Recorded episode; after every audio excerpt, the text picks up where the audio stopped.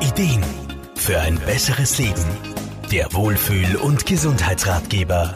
Präsentiert von Soundlarge AT.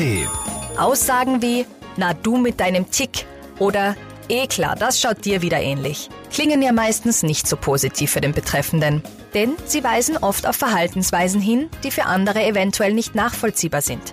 Lebens- und Sozialberaterin Irma Frohmann berät in ihrer Praxis auch immer wieder Klienten, die sich genau von solchen Aussagen verunsichern lassen. Wer von uns hat nicht das eine oder andere Splänchen oder seine Eigenheit? Ja, oder er geht halt mit Situationen anders um. Aber anders sein heißt ja nicht zwangsläufig falsch oder schlecht.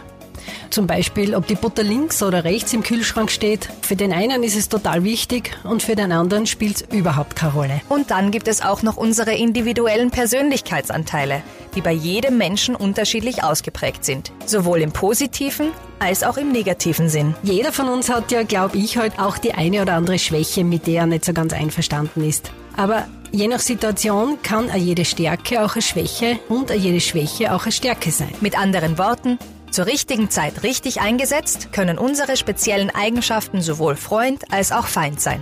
Irma Frohmann. Nehmen wir als Beispiel nur einmal die sogenannte Sturheit her. Die kann einem manchmal so richtig im Weg stehen, ja? Aber wenn es zum Beispiel ums Erreichen von Zielen geht, dann ist sie wieder super.